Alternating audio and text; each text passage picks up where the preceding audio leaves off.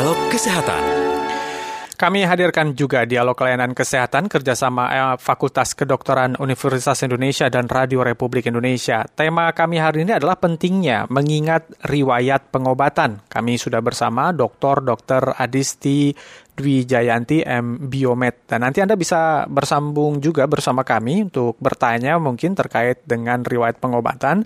Anda bisa bergabung di 021 352 3172, 021 386 2375 atau 021 384 4545. Dokter Adisti, selamat pagi. Selamat pagi. Salam sehat, dokter. Salam sehat juga Bapak. Baik, dokter, mengingat riwayat pengobatan, ini sebenarnya seperti apa? Yang kita ketahui itu kan cuman biasanya ya kita yang awam itu cuman daftar riwayat hidup begitu ya, tapi kalau riwayat pengobatan yeah. sama sekali kita nggak tahu. Apa sebenarnya daftar riwayat pengobatan ini, dokter? Ya, baik. Jadi uh, pada tema kita hari ini, ya ingin mengingatkan masyarakat pentingnya mengetahui atau mengingat ya, terutama bagi yang punya penyakit kronis, penyakit okay. yang pengobatannya banyak. Nah, itu harus tahu apa saja obat yang digunakan hmm. dan sudah berapa lama. Nah, jadi sebenarnya sih uh, riwayat pengobatan ini tidak terlepas dari yeah. pengetahuan kita terhadap kita itu sakit apa. Jadi kalau kita sakit, kita harus tahu dengan jelas kita itu sakitnya apa. Nah, kemudian obat yang diberikan dokter ke kita apa saja. Nah, ini sangat penting karena uh, penyakit itu kan bisa terjadinya akut ya, yang uh -huh. singkat atau penyakit kronis seperti yang banyak di negara kita itu seperti ya. pasien-pasien yeah. darah tinggi, kencing manis yang membutuhkan obat jangka panjang ya. Nah, itu kadangkala sepanjang perjalanan kita diobati, kita bisa mengalami perubahan obat. Okay. Obatnya diganti atau dosisnya diganti, bisa dinaikkan, diturunkan. Hmm atau bahkan dihentikan ya kalau kita sudah terkontrol. Okay. Nah, oleh karena itu kita sebagai pasien harus tahu obat apa yang kita minum. Kita kalau bagusnya sih kita punya catatan ya. Kita uh-huh. punya catatan, kita minum obat namanya apa, dosisnya berapa, berapa kali sehari gitu. Okay. Jadi kalau sewaktu-waktu kita berobat, misalnya yeah. dokter kita yang biasa lagi pas nggak ada, yeah.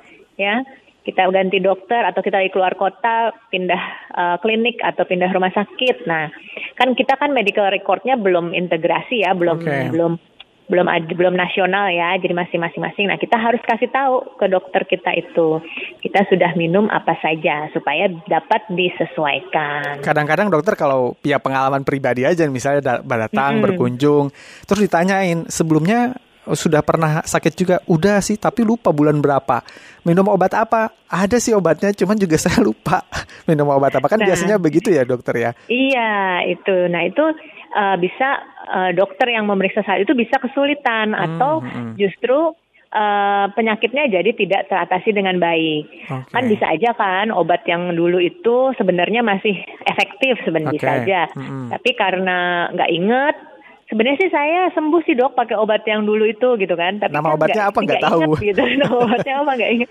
Nah akhirnya mis akhirnya jadi misalnya obatnya diganti atau obatnya berbeda dan malah mencoba dari awal lagi jadinya okay. seperti itu. Makanya kita harus tahu ya. Uh, kita harus tahu obat yang kita minum itu apa namanya, mm-hmm. terus tujuannya apa. Kita harus tahu yang misalnya pasien kan banyak ya sekarang pasien yang penyakitnya lebih dari satu Ya. Benar, banyak nah, banyak banget mm, malah dokter. nah harus tahu nih obat yang satu misalnya untuk menurunkan tekanan darah, ya. obat yang satu lagi untuk menurunkan kadar gula darah. Nah, itu harus harus paham. Jadi kita okay. harus mengenali sendiri ya pasien okay. itu harus paham. Berarti selain hmm. mencatat, pasien juga ya. harus aktif bertanya tentang apa yang dia dapatkan ya dokter. Semakin kita tahu kita sakit apa, ya. kita diobati apa, semakin kita lebih memahami kan kondisi tubuh mm-hmm. kita sendiri sehingga kita bisa fokus untuk mengatasi masalah kesehatan kita. Jadi mm-hmm. jangan jangan cuek gitu, jangan cuek mm-hmm. dengan kita sakitnya apa. Kita harus tahu supaya kita bisa seoptimal mungkin menyelesaikan masalah kesehatan kita. Okay. Jadi tahu dan oh. sekarang saya kayaknya mulai harus catat juga ya kalau ada lewat pengobatan. Tapi iya. itu yang untuk kronis saja. Kalau misalnya pengobatan-pengobatan biasa atau konsultasi-konsultasi biasa uh, atau temporer lah begitu kadang mengalami sakit mm -hmm. apa itu tidak perlu dicatat dengan detail, dokter. Ya, kalau memang penyakitnya akut, di terapi singkat, ya mungkin asal tahu aja ya. Tapi okay. kadang ada kondisi, misalnya kita alergi obat. Nah, okay. nah kalau kita alergi pada satu obat tertentu atau beberapa obat, kita harus punya catatannya apa mm -hmm. saja yang kita alergi, dan kita harus sampaikan ke dokter kalau kita berobat. Ya, karena itu sangat penting. Jangan sampai kita diberikan oleh dokternya obat yang kita jelas-jelas alergi. alergi. Ya? Nah, hmm. iya. Baik, baik. Gitu. Dokter, kita terima pendengar juga ya. Ada Ibu Dinda di Bogor yang sudah bersama kita. Oh iya, baik. Baik. Bu Dinda, selamat pagi. Iya, pagi Bung Iwan. Baik, silakan Bu Dinda. Ada Dokter Adisti di sini. Pagi Dokter Adisti. Selamat pagi Bu Dinda. Salam sehat dan salam merdeka. Salam sehat, merdeka betul. Kita masih suasana masih suasana kemerdekaan. Hari kemerdekaan. Masih di momen kemerdekaan begitu dok. Hmm, yes. Bicara harus ingat-ingat obat. Saya pernah sakit kepala dok yeah. di tahun 90-an, yeah. Bung Iwan ya. Tahun 90-an tapi 90 berapa lupa. Hmm. Mm -hmm sakit kepala satu titik sebelah kanan itu sampai badan sol, eh, seluruh badan tuh lemes sampai untuk berdiri jangankan berjalan berdiri aja nggak kuat untuk uh, mm-hmm. akhirnya dibawa ke dokter uh, dengan dipapah tiga orang dok itu bayangin bagaimana Waduh. padahal cuma sakit kepala dok akhirnya dirawat tiga hari di dokter uh, di uh, salah satu rumah sakit swasta di Jakarta uh, terus dan sampai sekarang uh, dikasih obat dan sampai sekarang saya masih ingat obatnya dan saya masih konsumsi itu dok. Okay. Karena hmm, kalau begitu pusing kepala gitu tuh berarti tutut, telat minum obat itu begitu. Okay. Uh, mm -hmm. tambah darah sepertinya dok, bukan uh, bukan seperti suplemen begitu dok. Ya. Yeah. Jadi okay. uh, uh, jadi nah pertanyaannya begini dok, apakah dengan uh, nggak nggak memeriksakan bahwa sakit kepala saya saya harus mengkonsumsi vitamin yang dari dulu sakit apa sakit yang dulu itu apakah dibenarkan dokter? Oke. Okay tanggapannya. Itu Baik. aja Bu Dinda. Uh, Baik. Terima kasih Bu Dinda. Ya. Terima kasih Bu Dinda. Nah, ini kisahnya Bu Dinda ini contoh yang baik ya di mana yeah. Ya. uh, situasi di mana kita harus mengingat riwayat pengobatan. Mm -hmm. Mungkin sebelum ke masalahnya Bu Dinda, saya mau uh, menekankan dulu kalau kita punya sakit yang sama, yeah. ya misalnya sakit kepala yang sudah berlarut-larut, yang sudah diobati beberapa kali baik ngobatin sendiri, beli obat di warung okay. atau pergi ke dokter ya tapi sudah lama gitu misalnya sudah berbulan-bulan ya. belum sembuh juga nah itu penting banget tuh kita mencatat atau mengetahui kita udah minum obat apa saja karena kalau sakit kepala terus menerus yang ya. berat sudah diobati tidak sembuh-sembuh nah itu ada akan menjadi alasan supaya kita diperiksa lebih lanjut Okay. Ya, mungkin kita membutuhkan pemeriksaan CT scan kepala misalnya, uh -huh. ya. Jadi kita butuh pemeriksaan lebih lengkap.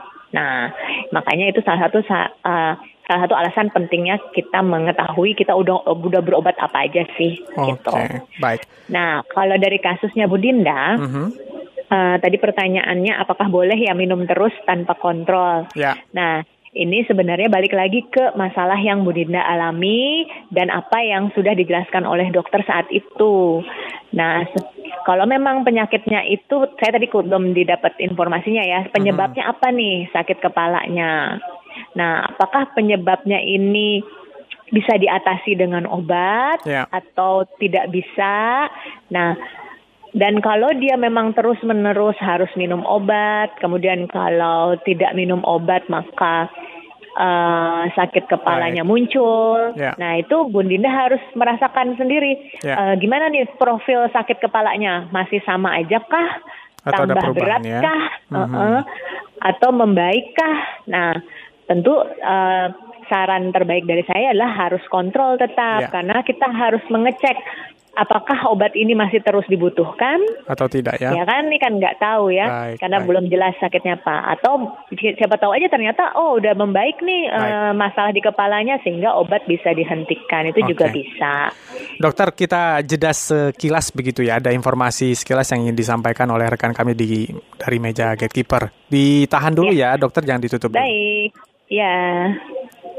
Kilas Berita. Kilas Berita. Mahkamah Agung MA memotong hukuman atas terdakwa kasus pengadaan masker COVID-19 di Dinas Kesehatan Provinsi Banten dengan inisial LS. LS tersandung kasus pengadaan masker jenis KN95 tahun 2020 yang merugikan negara sebesar 1,6 miliar rupiah. Untuk informasi ini dan informasi lainnya, pendengar dapat mengakses di laman resmi kami rri.co.id. Kilas Berita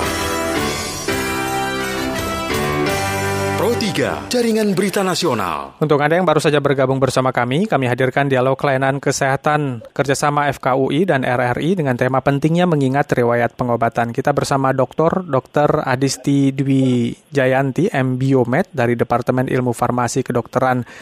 Dokter, tadi sempat disinggung juga soal penggunaan obat yang dibeli sendiri begitu. Nah, kalau ini juga ya. perlu dicatat ya, dokter berarti ya. Betul ya. Hmm. Jadi uh, memang kita bisa membeli obat-obatan sendiri, obat bebas ya, ya. tentunya yeah. yang logonya biru. Nah, kadang kita kan kalau sakit, ah nanti aja deh ke dokternya. Hmm. Kalau masih awal-awal ya kita beli sendiri itu boleh. Nah, kalau kita sudah meminum obat sendiri, yeah. kemudian kita belum sembuh, nah kan biasanya kita baru pergi ke dokter. Yeah. Nah saat itu kita harus bilang kita sudah minum obat apa saja, mm-hmm. karena ada penyakit yang memang uh, pengobatannya itu bertahap ya. Jadi misalnya dokternya akan memberikan obat yang ringan dulu, okay. kemudian kalau tidak sembuh atau belum membaik juga, dokter akan meningkatkan dosisnya atau mengganti obatnya ke tahap selanjutnya. Nah, jadi kalau kita sudah diobati lebih dulu dengan misalnya ya kita panas, kita mm -hmm. beli uh, obat obat turun panas di Alfamart kan sekarang ada ya atau yeah. di warung-warung. Nah, itu uh, biasanya dokter akan mengecek dulu uh, udah minum udah minum obat yang benar belum, mhm. dosisnya mm-hmm. udah benar belum.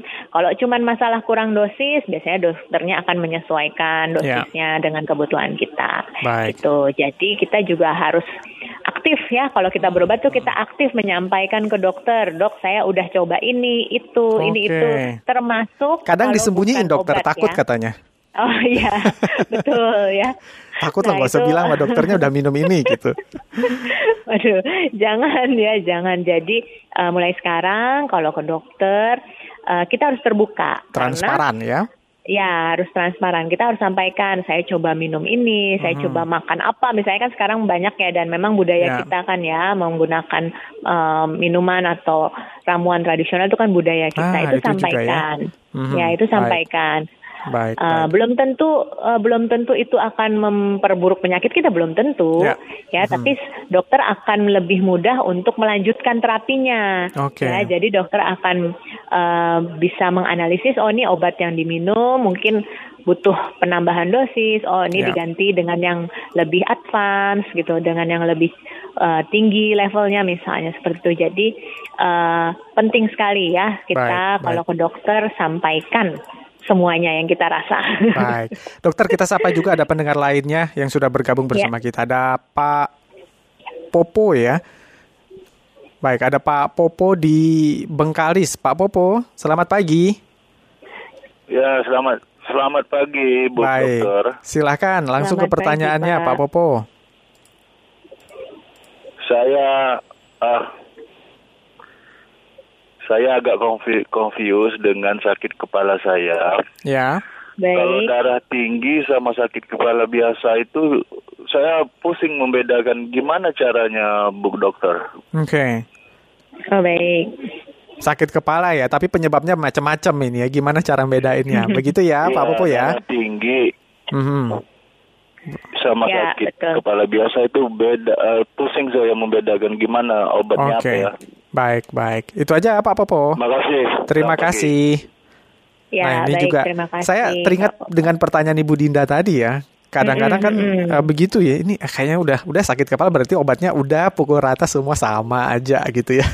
Tanpa mengetahui sumbernya. Iya, betul. Silakan. Dokter. Nah, sakit sakit kepala itu memang masalah yang sering kali kita alami ya, sering yeah. kita temui juga di masyarakat. Nah, yang harus kita perhatikan sakit kepala itu sebabnya macam-macam. Hmm. Ya, uh, bisa infeksi. Yeah. Misalnya infeksi virus ya, kita pilek itu kan sakit kepala juga kan? Benar, benar, benar. Demam, sakit kepala juga.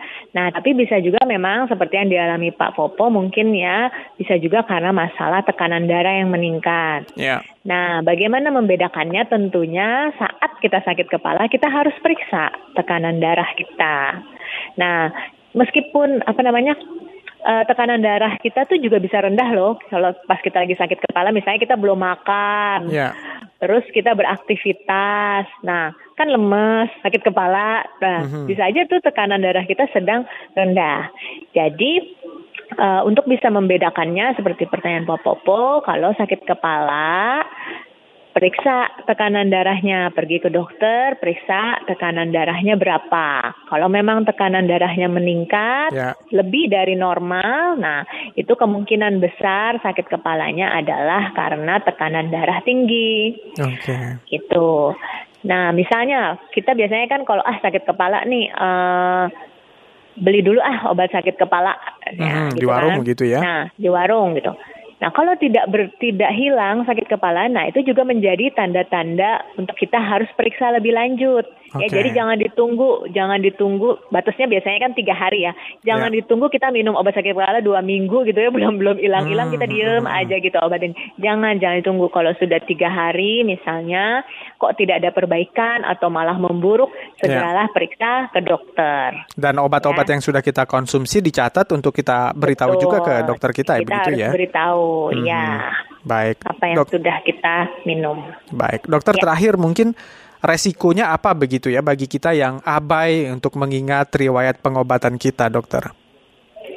Ya, seperti yang saya sampaikan sebelumnya, sebenarnya riwayat pengobatan ini tidak terpisah dari riwayat sakit kita sendiri. Ya. Ya, jadi dengan mengetahui penyakit kita itu apa, yang kita harus tahu kita diobatin dengan apa, bagaimana obat itu bisa mengatasi penyakit kita. Nah, jadi kalau kita mengikuti, kita paham betul obat apa yang sudah kita minum, obat apa yang kita gunakan selama ini, maka kita bisa uh, berharap tentunya penyakit kita akan sembuh. Mm-hmm. Nah, kalau kita tidak ingat, kita tidak tahu, mungkin kalau kita terkena penyakit itu lagi, ya itu ah, bisa mulai dari awal lagi terapinya. Okay. Ya, padahal kita sebelumnya sudah pernah meminum obat yang efektif misalnya, yang berhasil uh, menyembuhkan kita misalnya. Nah, kalau memang obat itu pengobatan tersebut masih bisa dilanjutkan, tentunya akan lebih mudah kan untuk okay. menyelesaikan masalahnya. Baik. Seperti itu. Dokter, terima kasih sudah berbincang bersama Pro 3 siang hari ini, dokter. Ya, terima Baik. kasih juga. Salam sehat dan merdeka juga dokter, karena ini masih bulan Salam kemerdekaan ya. sehat. ya. Betul. ya. Terima Semoga kasih dokter, selamat pagi. kita ya. Amin, amin, amin, amin. Baik, terima kasih terima dokter, kasih. selamat pagi. Selamat pagi. Demikian perbincangan kita bersama Dokter Dr. Adisti Dwi Jayanti M. Biomed dari Departemen Ilmu Farmasi Kedokteran. Dan dari perbincangan tadi, kita sudah bisa mengambil kesimpulan ya, harus catat setiap riwayat pengobatan yang kita lakukan. Dengarkan terus dialog kerjasama FKUI dan RRI di Pro 3. Dialog Kesehatan